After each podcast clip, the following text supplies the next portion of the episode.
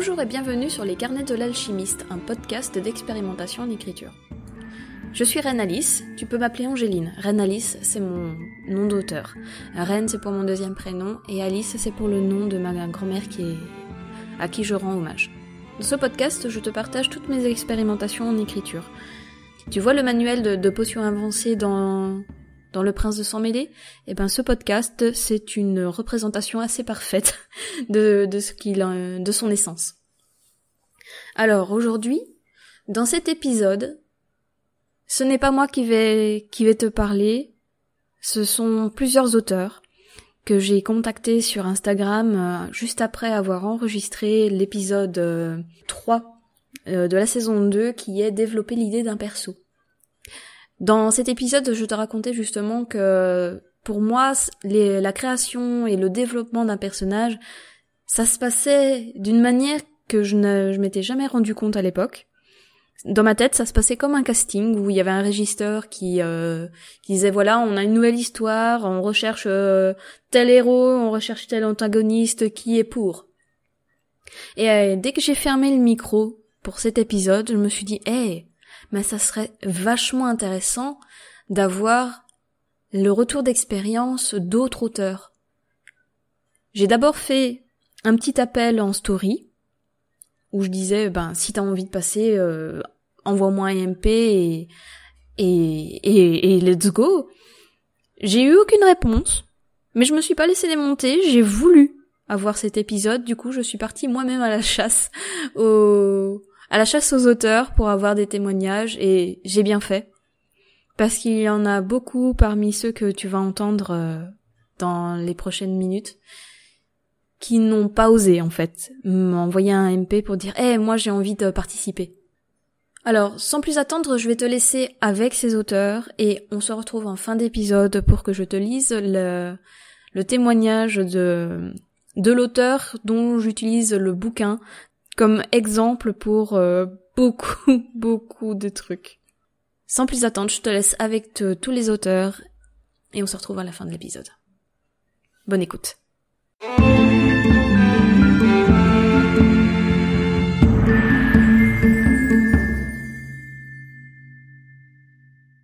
Alors bah yo tout le monde, hein, moi c'est Michael Bieli, auteur indépendant et papa d'une saga de fantasy euh, nommée Mardas, saga en cours d'écriture et dont les deux premiers tomes sont déjà publiés.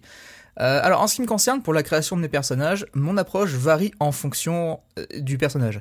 Euh, évidemment, et je pense que c'est le cas pour beaucoup d'entre nous, les persos principaux seront toujours beaucoup plus détaillés et décrits que les autres, que ce soit au sujet de leur morale, leurs émotions et même physiquement parlant. on a une idée très précise de ces personnages et on tient à la retranscrire le plus possible dans nos récits. Pour ce qui est des autres personnages, secondaires, tertiaires, ou ceux que j'appelle les figurants, hein, ceux qui sont là que pour une scène et qu'on revoit plus jamais de notre vie, euh, mon approche va être un petit peu différente. Je vais surtout penser fonction. Et ça va passer par une série de questions. Euh, quelle fonction a ce personnage? À quoi il sert? Pourquoi est-ce que je le crée? Qu'est-ce qu'il va apporter de plus à l'avancement du récit, entre autres? Quelles informations il va nous transmettre? À quel moment? Etc. etc. Ah, c'est un peu comme si je faisais euh, passer un entretien d'embauche au personnage, sauf que bah, je lui pose qu'une seule question. Qu'est-ce qui te motive à entrer dans cette saga? Quelle est ta motivation? Et bah, si ces réponses sont convaincantes, si elles peuvent apporter quelque chose en plus à l'histoire, bah, je le recrute. Voilà. Et euh, pour ce qui est de la création du personnage de Greenwalk, par exemple, qui est un des persos principaux de la saga et un des persos préférés des lecteurs en général, euh, qui est une créature un petit peu semblable à un gobelin et qui aime bien insulter les, mamans de tout le monde, euh, lui, il a été recruté presque au dernier moment. À la base, Greenwalk ne faisait absolument pas partie de l'histoire principale. Euh, j'étais en train de jouer à un jeu qui, s'appelait euh, L'ombre du Mordor, un jeu qui date maintenant, 2014, euh, une espèce de Assassin's Creed-like en terre du milieu, bref. Et je joue à ça, et à un moment donné, en fait, dans le jeu, on rencontre un, orc qui se nomme Radbag, et c'est un personnage qui est pas spécialement très intelligent, et qui s'associe avec le héros, et qui fait aussi office de comic relief un petit peu, et qui a une façon de parler un petit peu aussi euh, sournoise et tout. Et en fait, euh, bah, j'ai absolument kiffé ce personnage, et je me suis dit, putain, j'en veux un. Je veux un ratbag euh, pour accompagner le, personnage de Mardas. Et, le contraste, en fait, entre les deux serait juste trop drôle. Et parce que de l'un, on aurait un seigneur, un seigneur noir hyper bloqué dans ses émotions, froid, distant dans sa façon de parler et tout, et de l'autre, on a une créature grivoise qui fait des blagues de cul en permanence et qui passe son temps à exaspérer le monde dès qu'il parle. je voulais un petit peu cette ambiance-là, je voulais créer des, interactions et des échanges euh, entre ces deux personnages. Je trouvais ça intéressant. Et la différence entre Greenwalk et Radbag, déjà elle est immense en termes de background. Les deux persos n'ont absolument rien à voir, si ce n'est que Radbag m'a servi de base pour modeler Greenwalk. Et puis euh, scénaristiquement parlant, Greenwalk occupe une fonction beaucoup plus importante que Radbag. Euh, l'arc, narratif de Greenwalk évolue en permanence au point d'en faire un des personnages les plus influents de la saga. En tout cas dans le troisième tome. Alors que dans le 1, c'était juste un petit voleur hargneux qui jurait comme un camionneur. Euh, et c'est aussi accessoirement mon personnage préféré, celui que j'aime le plus, celui avec qui je passe les meilleurs moments d'écriture. Et, sans Greenwalk, la saga Mardas euh, aurait été bien différente. sûrement moins drôle. Et ça, ça, aurait été dommage. Voilà. Et sinon, bah, vous pouvez me retrouver euh, sur mon Instagram, euh, Michael Bieli, ou alors sur ma chaîne YouTube, Michael Bieli, ce sera toujours Michael Bieli, ou alors ma chaîne Twitch aussi. et sinon, j'ai un site web aussi qui s'appelle mardas.com, mais bon, honnêtement, il est pas à jour, donc ça sert à rien d'y aller. et sinon, je crois que j'ai fait le tour. Voilà. Des bisous. Salut Annalise moi, c'est Karel, alias Kodaleya sur Internet. J'ai écrit pour l'instant, euh, on va dire, un roman et demi. Euh, un roman que j'ai terminé, un roman de fantasy euh, renaissance. Et l'autre que je suis en train d'écrire, qui a absolument rien à voir, qui est un roman qui se passe dans un Paris uchronique de la fin du 19e siècle. Et alors, Anaïs, tu m'as demandé comment est-ce que j'avais créé mes personnages. Ça a été vraiment très compliqué et je me rends compte que je n'ai pas du tout fait la même chose. Je m'y suis pas prise de la même façon en fait entre le premier roman et le deuxième roman pour la simple et bonne raison que le premier roman je ne savais pas du tout ce que je faisais. Donc j'ai testé plein de choses. Ça a été vraiment le roman de, toutes les expérimentations et y compris du coup les fiches de personnages. Je pense que j'ai fait des fiches euh, pour pas mal de personnages mais surtout j'ai essayé de remplir plusieurs fiches plusieurs axes avec des fiches plus ou moins euh, euh, on va dire denses avec des choses à, remplir dedans, que ce soit par rapport à, des choses auxquelles j'aurais pas forcément pensé, mais qui essayait de donner un petit peu de, on va dire, de, de, relief euh, à tous ces personnages. Et des fois un petit peu trop, des fois ça partait dans des trucs qui n'avaient rien à voir, mais ça permettait quelque part un petit peu de, de rentrer en contact et de connaître son personnage, ce qui était pas plus mal. Mais c'était aussi un moyen peut-être de se perdre dans des détails qui sont pas forcément euh, cohérents ou, euh, ou importants en tout cas pour l'histoire. Et donc là, pour mon premier roman, j'ai dû remplir euh, peut-être deux ou trois types de fiches différents, donc pour mes, notamment pour mes personnages principaux. Et une fois que j'avais l'impression de bien les sentir, ben en fait j'y suis allée euh, dans l'écriture. Il faut savoir aussi que pour euh, le premier roman, au final, euh, ma façon de faire la fiche de personnage, c'était quelque part de les dessiner. Je les ai énormément dessinés, ce qui quelque part leur a donné aussi un, une espèce de, de caractère visuel, on va dire, qui est toujours très très présent quand je les dessine encore, et qui des fois est peut-être un petit peu plus pertinent de juste de remplir une, une fiche de, de personnage à l'écrit. Alors pour le deuxième roman, donc celui que je suis en train de finir d'écrire, là je m'y suis prise vraiment différemment puisque bah, j'ai vraiment voulu suivre une espèce de méthode, euh, vraiment le faire pas à la mode YOLO comme le premier, mais vraiment essayer de suivre euh, quelque chose de à la fois d'organique mais de structuré on va dire.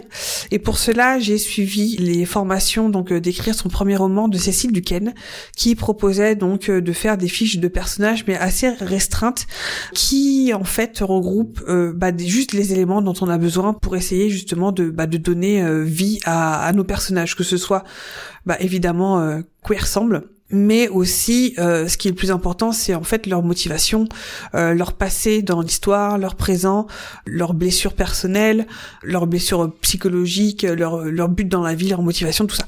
Ça m'a vraiment permis de structurer justement ces ces fiches de personnages qui partaient un petit peu dans tous les sens dans le premier roman et qui m'a permis d'aller beaucoup plus vite en fait euh, à l'objectif et au cœur du personnage qui fait que euh, en fait cette cette formation cette cette préparation là qui est un petit peu euh, qui se rapproche beaucoup de la méthode flocon m'a permis de préparer tout ça donc euh, tout ce qu'il me fallait pour l'écriture pour me mettre à écrire le premier jet de mon roman en quasiment trois mois donc en trois mois, j'avais tout fait, euh, c'est-à-dire tout ce qui est brainstorming, tout ce qui est mise en place de, de l'intrigue, etc., de, des personnages, du plan et tout ça, j'étais prête à écrire.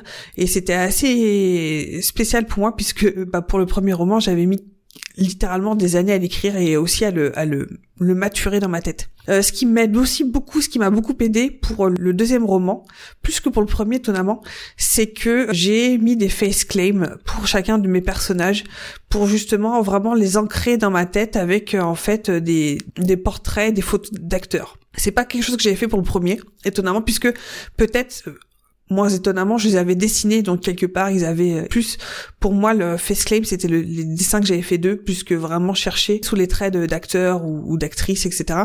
Par contre, pour le deuxième, ça m'a vraiment aidé de chercher, voilà, des photos d'acteurs que j'avais en tête pour vraiment incarner le personnage et pour les imaginer dans ma tête, pour les mettre en scène. Et ça m'a vraiment été d'un très grand secours en plus de la fiche perso de Cécile Duquesne. Voilà, j'espère que j'ai répondu à tes questions et puis je vous fais des bisous et écrivez bien. Ciao. Alors, comment est-ce que je construis mes personnages? Alors là, du coup, j'ai réfléchi à la question et euh, en fait, euh, j'ai un, processus. Je me rends compte que j'ai un processus qui a été totalement inconscient et maintenant que je prends un peu de recul pour essayer d'y réfléchir. Euh, ça paraît beaucoup plus clair. Bah, je, vais m'expliquer. Alors du coup, je vais parler de deux projets que j'ai en ce moment. Un, c'est une urban fantasy euh, euh, avec une romance FF, et l'autre, c'est un one-shot de fantasy. Et en fait, euh, je me rends compte que d'abord, je pense à l'histoire que j'ai envie de raconter. Et, et quand je parle d'histoire que j'ai envie de raconter, je parle des thèmes. L'urban fantasy, je parle beaucoup de l'acceptation des différences, de la tolérance, des préjugés qu'on peut avoir sur l'autre, de la quête de son identité aussi. Euh, dans le one shot de fantasy, euh, je parle beaucoup de la quête de l'identité, des croyances, de, la vision erronée du monde et de, comment est-ce qu'on peut se construire avec sa propre vision du monde et, et avec ses propres réflexions sur le monde. Et en fait, j'ai construit, j'ai choisi des personnages qui me permettaient d'exploiter ces thèmes et d'incarner ces thèmes au maximum. Euh, ou en tout cas de, pouvoir euh, vraiment euh,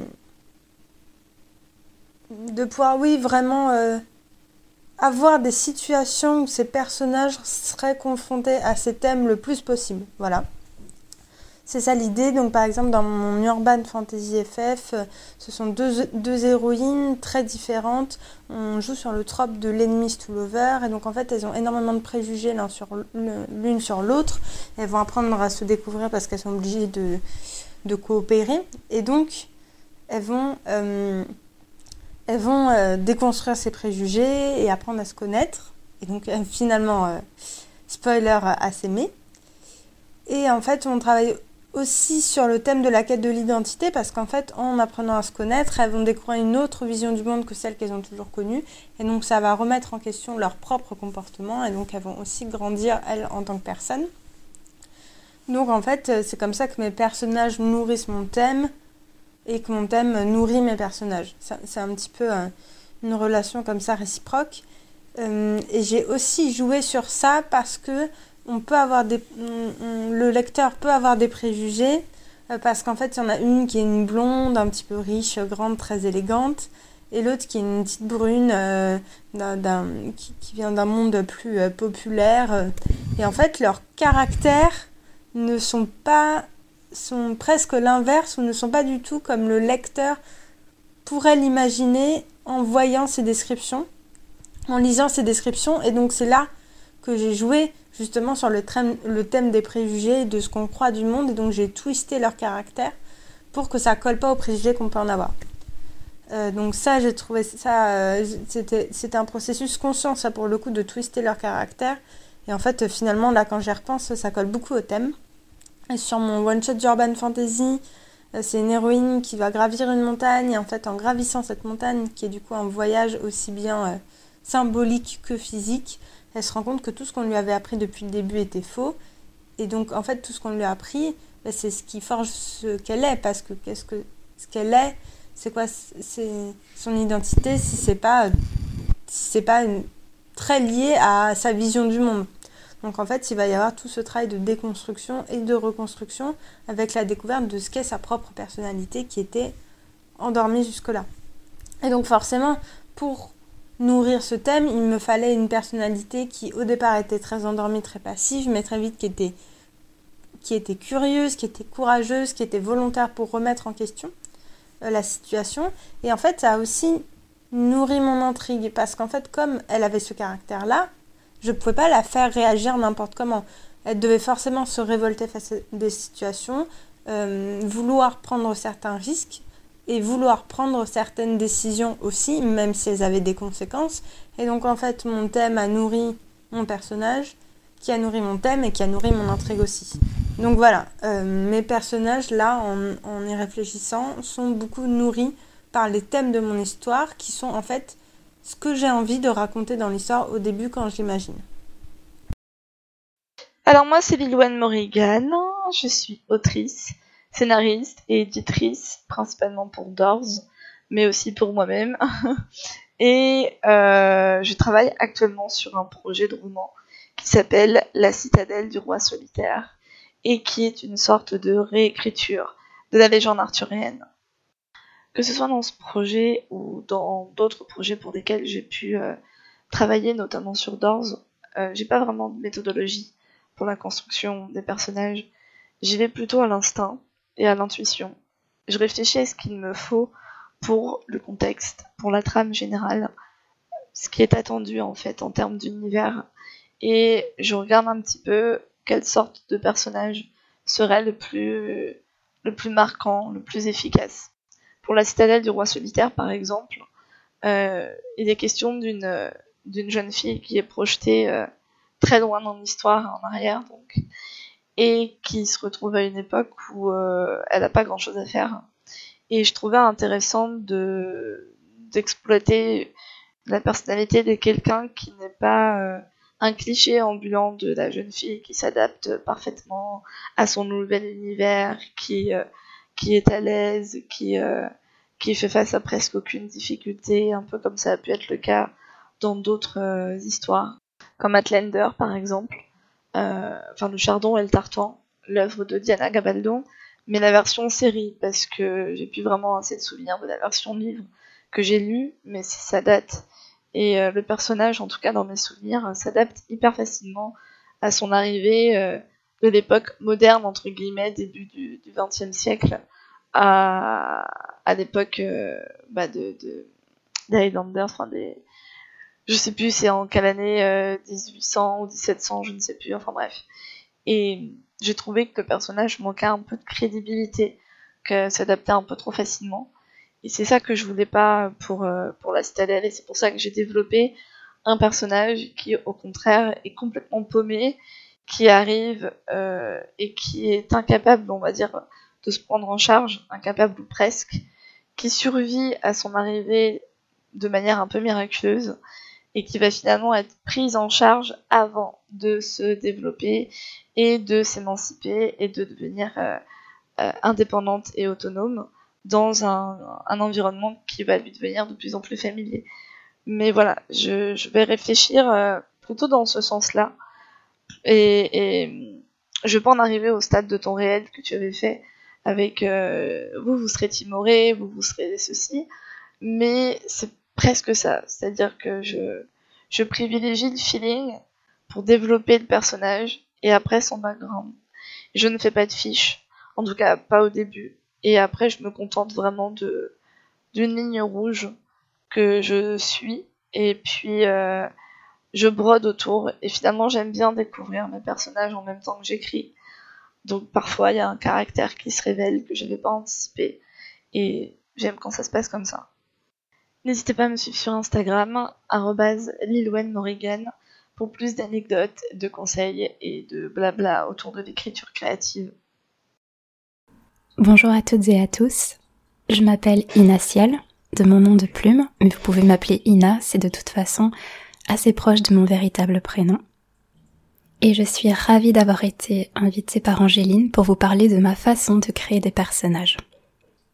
Alors je suis une autrice de science-fiction et de fantasy et j'ai choisi pour mon anecdote de vous parler de mon projet de science-fiction.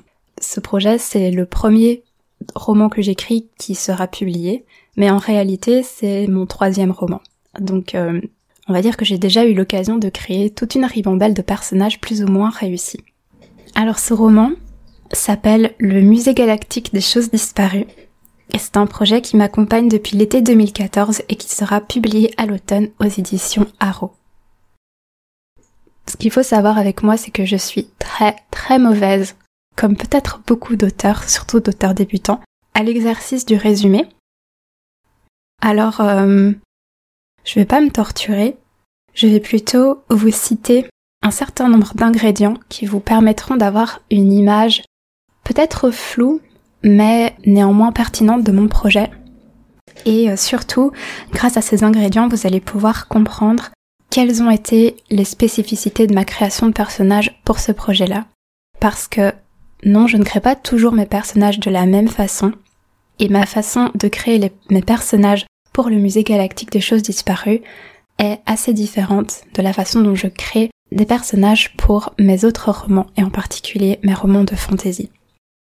Donc ce roman c'est une dystopie et la conséquence du choix de ce genre littéraire ça va être que tout au long du récit mes personnages vont être enfermés dans un système oppressif qui va conditionner à la fois leur façon de penser mais également leurs actions et qui va en fait les façonner profondément en tant qu'être humain.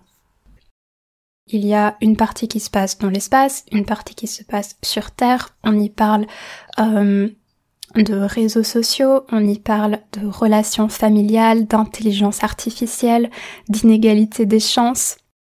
On y parle énormément des injonctions à la performance, des injonctions à la productivité, de comment trouver sa voie, enfin par rapport à mes personnages, on y parle d'écologie, de conquête spatiale. Voilà, il y a euh, beaucoup de thèmes qui sont abordés euh, par rapport à ce roman. Mais ce qui est le plus important, c'est ce système oppressif où chaque citoyen et chaque citoyenne de la Terre et des colonies spatiales est identifié par un nombre, un nombre qui fluctue en fonction de la probabilité qu'a cette personne de réaliser quelque chose de grand dans sa vie. Alors je dis quelque chose de grand, c'est totalement flou, mais en fait c'est parce que donc la société dans laquelle évoluent mes personnages a sa propre conception, sa propre idée sur ce qui est la réussite et euh, sur ce qui est une bonne contribution au monde. Donc on est dans une dystopie. Dans la dystopie, il y a toujours euh, un aspect assez tranché, en tout cas souvent, et dans le cas de mon histoire, on va dire que tout ce qui est science et technologie est porté au nu, tandis que l'art, de manière générale, est beaucoup moins bien perçu. Donc à chaque personne humaine, dans mon histoire, est associé un nombre qui fluctue, comme je disais, en fonction de ses actions. Pour avoir un bon statut social, pour aller dans les meilleures écoles, pour avoir les meilleurs emplois, pour avoir la meilleure stabilité financière, il faut que ce nombre soit haut. Et le Graal, c'est d'atteindre les 1 milliard de kribits, comme on dit, pour pouvoir être archivé dans le musée galactique des choses disparues grâce à toutes les informations qui ont été collectées au cours de la vie d'une personne, par exemple sur les réseaux sociaux. Donc ça c'est pour vous dire très rapidement quel est en fait le concept de mon histoire. Le cœur, le centre, le noyau de ce roman, c'est ça c'est ce système qui rend extrêmement difficile pour qui que ce soit de sortir de ce que la société attend de vous.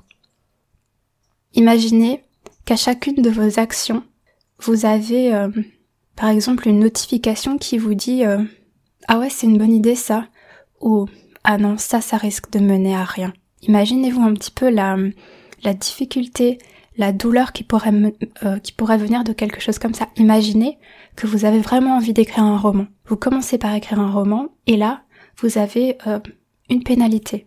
Une pénalité parce que euh, cette intelligence artificielle qui juge tout et qui juge tout le monde a décidé que bah écrire un roman, finalement, ça vous mènera pas à grand chose en termes de carrière, en termes de statut social, peut-être que vous le finirez jamais, peut-être que vous devriez plutôt faire cette formation qui mène à un métier euh, en pénurie, peut-être que vous devriez plutôt euh, passer du temps avec telle ou telle personne qui, elle, pourrait vous amener loin dans la vie plus tard. Je ne sais pas, voilà. C'est un petit peu, euh, c'est un petit peu le principe. Donc, comme j'ai ce, ce thème, ce système oppressif qui est très fort, tous mes personnages sont façonnés par rapport à ce thème. Pour le dire autrement, si on sortait les personnages de mon roman et euh, qu'on les mettait dans notre monde à nous, ils seraient tous perdus en fait. Ils seraient tous perdus parce que toutes leurs actions, tout ce qu'ils font est conditionné par ce nombre qui monte et qui descend en fonction de, de ce qu'ils font. Ils ne s'autorisent pas en fait à avoir leurs propres rêves, leurs propres aspirations parce que c'est trop douloureux. Donc si on sortait mes personnages de, de mon roman, ils seraient encore complètement à construire. Alors, la façon dont je les ai construits, c'est que je les ai construits en groupe, mes personnages. Et je les ai construits parce que chaque personnage de ce roman vit la situation de manière différente. On va avoir un personnage qui a un avenir tout tracé et qui a très envie de s'échapper de ça en fait. On a un personnage qui euh, a un nombre de crédits très important, qui est demandé, enfin qui, je veux dire, qui est sollicité de toutes parts, qui est extrêmement médiatisé et qui, elle, en fait, ne veut rien de tout ça. On a un personnage qui a toutes les opportunités possibles et imaginables, mais qui n'arrive pas à soutenir la pression. Voilà, qui simplement n'arrive pas à se réaliser comme le veut le système. Au contraire, on a un personnage qui est plutôt défavorisé, donc qui a un nombre de kribits qui est extrêmement bas, et euh, son besoin, son envie à ce personnage, ça va vraiment être de grimper. Et ce personnage va être poussé à tout un tas d'extrémités en fait pour arriver, euh, pour arriver à ses objectifs. Je n'ai pas créé deux personnages dans ce roman qui vivent le système de la même façon. D'un autre côté, vous pouvez me dire, bah c'est normal en fait. Est-ce qu'il y a réellement deux personnes dans la vie qui, qui vivent notre société exactement de la même façon? Non, je crois pas. Mais là, on va dire que mes personnages vivent cette société de façon, je dirais, qui est assez diamétralement opposée. Imaginez que le réseau de personnages de mon roman est un carré. Eh bien, j'ai volontairement créé mes personnages de façon à ce qu'ils se trouvent à chaque coin de ce carré. Donc, euh, le plus éloigné possible les uns des autres. Pour ne pas avoir deux personnages qui ont une expérience du système semblable. Et en fait, du coup, les expériences de mes personnages, les voix de mes personnages, leurs euh, désirs, euh, leurs besoins vont rentrer en friction les, uns avec les autres. Donc, les objectifs d'un personnage vont contrecarrer les objectifs d'un autre personnage. C'est aussi comme ça en fait qu'on définit la notion d'adversaire. Donc, euh, dans mon roman, je n'ai pas, euh, on va dire, de, de grands méchants comme on l'appelle. Moi, j'ai beaucoup travaillé avec la notion d'adversaire, donc c'est-à-dire un personnage qui a on va dire, le, même but que celui du héros, mais de façon opposée. Donc on va dire que si mon personnage, si mon adversaire euh, réussit, eh bien mon personnage échoue, mon, héros échoue, et inversement. Donc j'ai beaucoup travaillé avec cette notion d'adversaire où en fait chacun de mes personnages contrecarre un autre personnage ou plusieurs autres personnages en essayant en fait de tirer son épingle du jeu dans ce système, que ce soit en détruisant le système, en se soustrayant au système, en essayant d'en tirer profit, en essayant de, de s'y fondre. Voilà, c'est un petit peu comme ça que, que j'ai créé mes personnages, donc en les mettant en opposition par rapport à un thème central. Alors en dehors de ça, je pense que je ne crée, je, ne créerai jamais un roman sans utiliser euh, les concepts de l'anatomie du scénario de John Truby pour la création de personnages. Donc, c'est-à-dire que pour chacun de mes personnages, je fais très rarement des fiches, sauf pour une chose, la couleur des yeux. Donc voilà, s'il vous faut une petite anecdote, il y a quelque chose que j'oublie toujours, c'est la couleur des yeux de mes personnages. Et après, pour la réuniformiser dans tout le roman, c'est toujours quelque chose. Donc mes fiches personnages, c'est la couleur des yeux de mes personnages. Voilà, on va dire que c'est tout. Mais ce que je travaille énormément, ça va être euh, les besoins du personnage. euh, les désirs de mes personnages. Alors les désirs des personnages sont souvent différents de leurs besoins. Ça va être leur faiblesse psychologique et leur faiblesse morale. La faiblesse une faiblesse psychologique, en fait, c'est une faiblesse qui, qui ne va impacter que le personnage en question.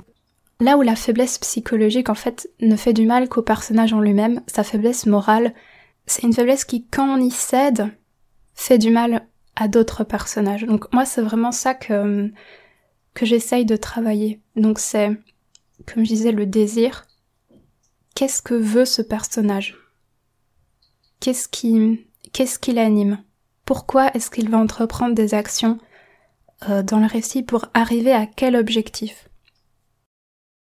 Alors, à la fin de, tout ça, on va dire, normalement le personnage aura été euh, confronté euh, à de nombreuses reprises à un adversaire qui aura bien tapé là où ça fait mal et qui l'aura poussé à surmonter ses faiblesses psychologiques et morales. Alors ça, c'est si on écrit un arc de personnage qui est plutôt positif, où à la fin, le personnage surmonte ses faiblesses. et en fait, souvent, on le voit parce que le personnage va être va être amené à faire un choix un choix moral justement et euh, enfin en fonction du choix que ce personnage va faire, on va comprendre en fait si euh, il a évolué dans le roman ou pas. Alors évidemment, tout ne se fait pas à la fin. Il y a euh, voilà, on change petit bout par petit bout, les personnages c'est pareil, ils changent petit à petit enfin au fil des, différentes actions. Voilà, si je devais prendre c'est peut-être un peu décousu, je suis désolée. Euh, mais si je devais parler de ma façon de créer les personnages pour le musée, c'est ça. Donc, j'ai un élément central à mon histoire. J'ai des personnages qui vivent cet élément central de manière complètement différente. Ces façons de vivre cet élément central vont faire en sorte qu'ils ont des objectifs et ces objectifs vont euh, vont créer des frictions en fait entre les personnages. Et dans tout ça, on va avoir du coup une évolution, qu'elle soit positive, qu'elle soit négative, mais qui va être poussée par les événements. Voilà, j'espère que mon, que mon petit témoignage par rapport à ma façon de construire les personnages pour ce roman en particulier vous a plu. Moi, ça m'a beaucoup plu. Et je remercie euh, énormément Reine Alice d'avoir pensé à moi pour ce podcast et de m'avoir invité. C'est une très chouette expérience.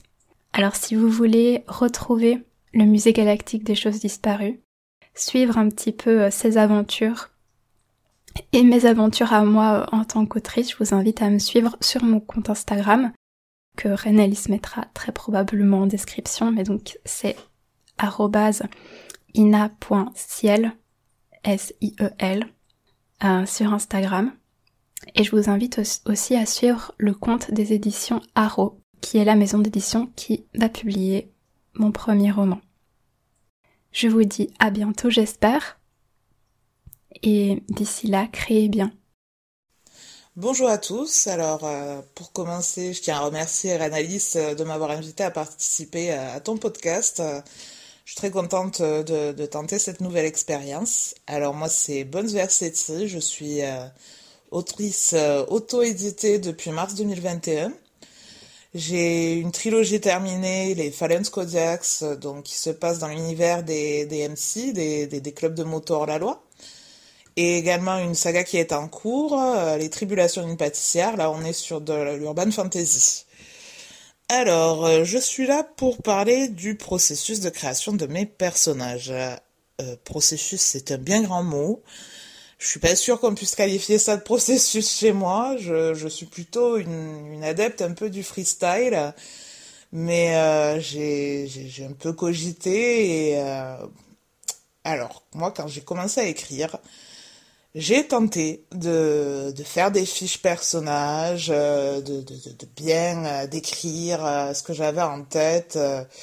et ben, c'est un échec. Hein. C'est quelque chose qui fonctionne absolument pas pour moi. J'avais plus l'impression de, faire, de jouer aux Sims en fait, et de dire voilà, elle, elle est grande, blonde, alors que on s'en fout un peu.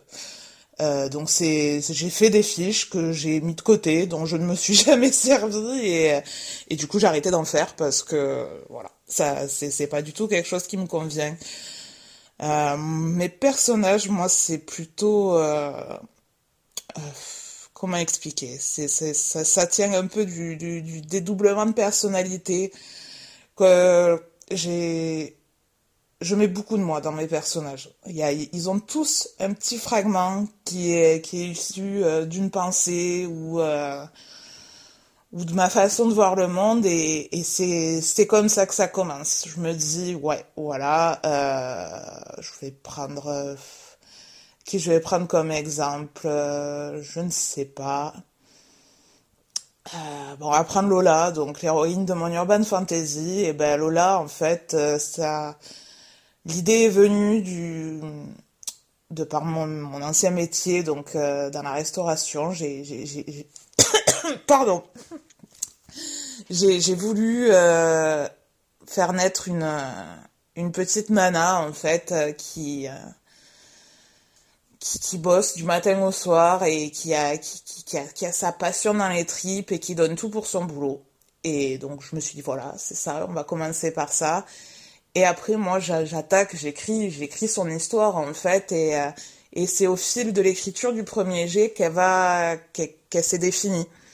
À la base, oh moi, je me disais, voilà, elle est, elle est petite, elle est grande gueule. Et puis après, euh, de fil en aiguille, eh ben, il y a d'autres euh, traits de personnalité qui se sont dégagés et, et c'est devenu Lola, donc l'héroïne des tribulations, comme ça, en fait, de par, de par ce qui se passe, en fait, au, au, au fil de l'histoire.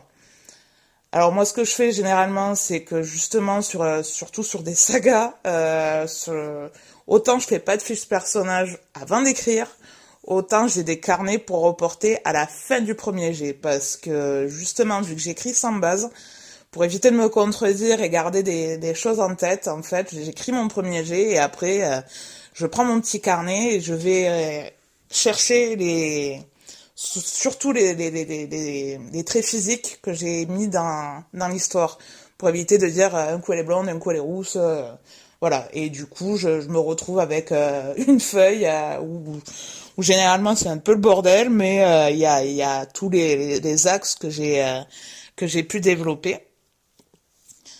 Après, moi, je suis souvent surprise parce que j'ai beau me dire, ouais, voilà, Lola, elle va être comme ça, elle va être hyper courageuse, et en fait, je me retrouve avec une Miss Catastrophe euh, qui, a, qui, a une drôle de forme de courage, donc euh, des fois, ça a des kilomètres de ce que j'avais pensé, mais, mais c'est pas grave, moi, ça me va bien. C'est, c'est, de la découverte.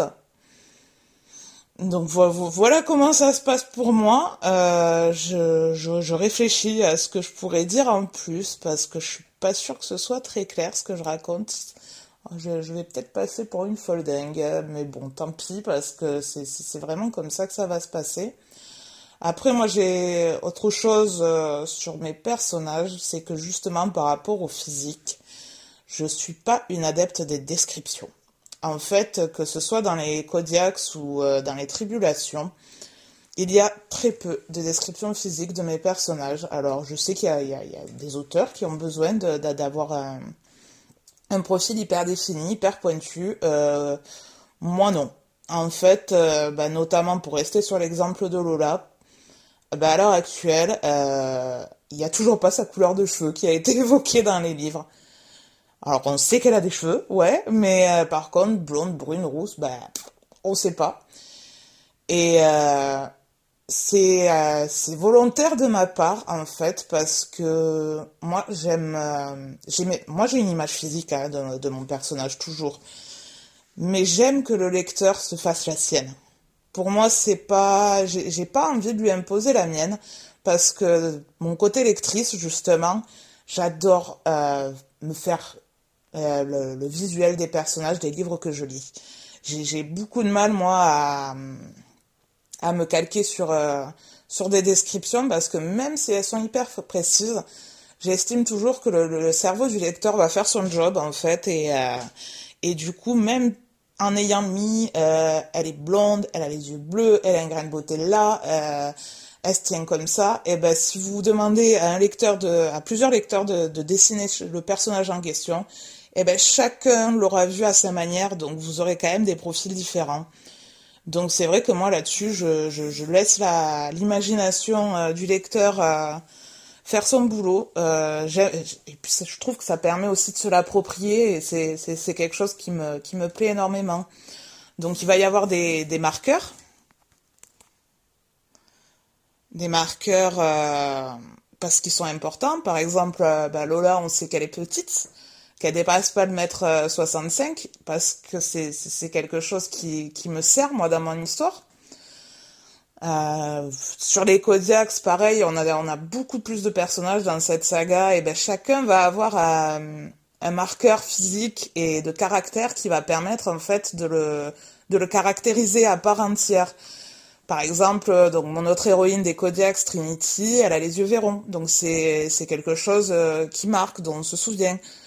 Euh, le, son l'autre héros de la saga Scar et eh ben il a une il est il est complètement balafré. Il a il a une cicatrice euh, qui part de, des tempes jusqu'à la mâchoire. Donc voilà c'est je, vais donner quelques traceurs comme ça en fait des, des, des, traits principaux et pour caractériser la personne mais mais pas plus. Moi c'est pas voilà après c'est ma façon de faire quoi. Donc euh, ça vaut ce que ça vaut hein je dis pas que c'est ce qu'il faut faire c'est voilà. Mais moi à l'heure actuelle, voilà comment je travaille. Euh... Voilà, voilà. Euh, du coup, je pense que j'ai fait le tour. Euh, J'espère que ça vous aura intéressé. Et c'est le moment où je, c'est un peu comme pour finir un bouquin. Euh, c'est hyper compliqué parce que je ne sais pas quoi vous dire.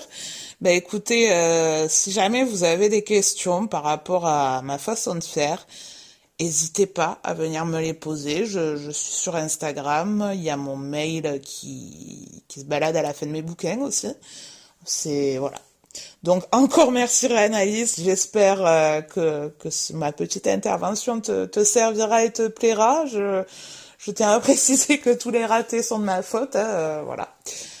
Et eh ben écoutez, au, plaisir d'échanger avec vous et euh, moi, j'ai hâte d'écouter les autres auteurs qui interviennent sur le podcast. Allez, à bientôt. Et voilà. C'est ici que se termine la première partie de ce podcast euh, témoignage avec euh, des auteurs merveilleux que j'ai kiffé découvrir leurs témoignages, leurs anecdotes, et j'espère que c'est aussi le cas pour vous. Et vu que ce premier épisode fait plus de 40 minutes, je me suis dit que ce serait quand même plus digeste pour vous de, de avoir deux épisodes témoignages où chaque auteur pourra s'exprimer autant qu'il le veut, sans limite de temps. C'est ce que je voulais. Et c'est toujours ce que je veux parce que je trouve que c'est hyper intéressant tout ce qu'il raconte. Et du coup, je vous donne rendez-vous pour euh, le prochain, la partie 2, la semaine prochaine. D'ici là, je vous souhaite une bonne journée, une bonne après-midi, une bonne soirée, tout dépend de l'heure à laquelle vous écoutez ce podcast. À la semaine prochaine et d'ici là, expérimentez bien.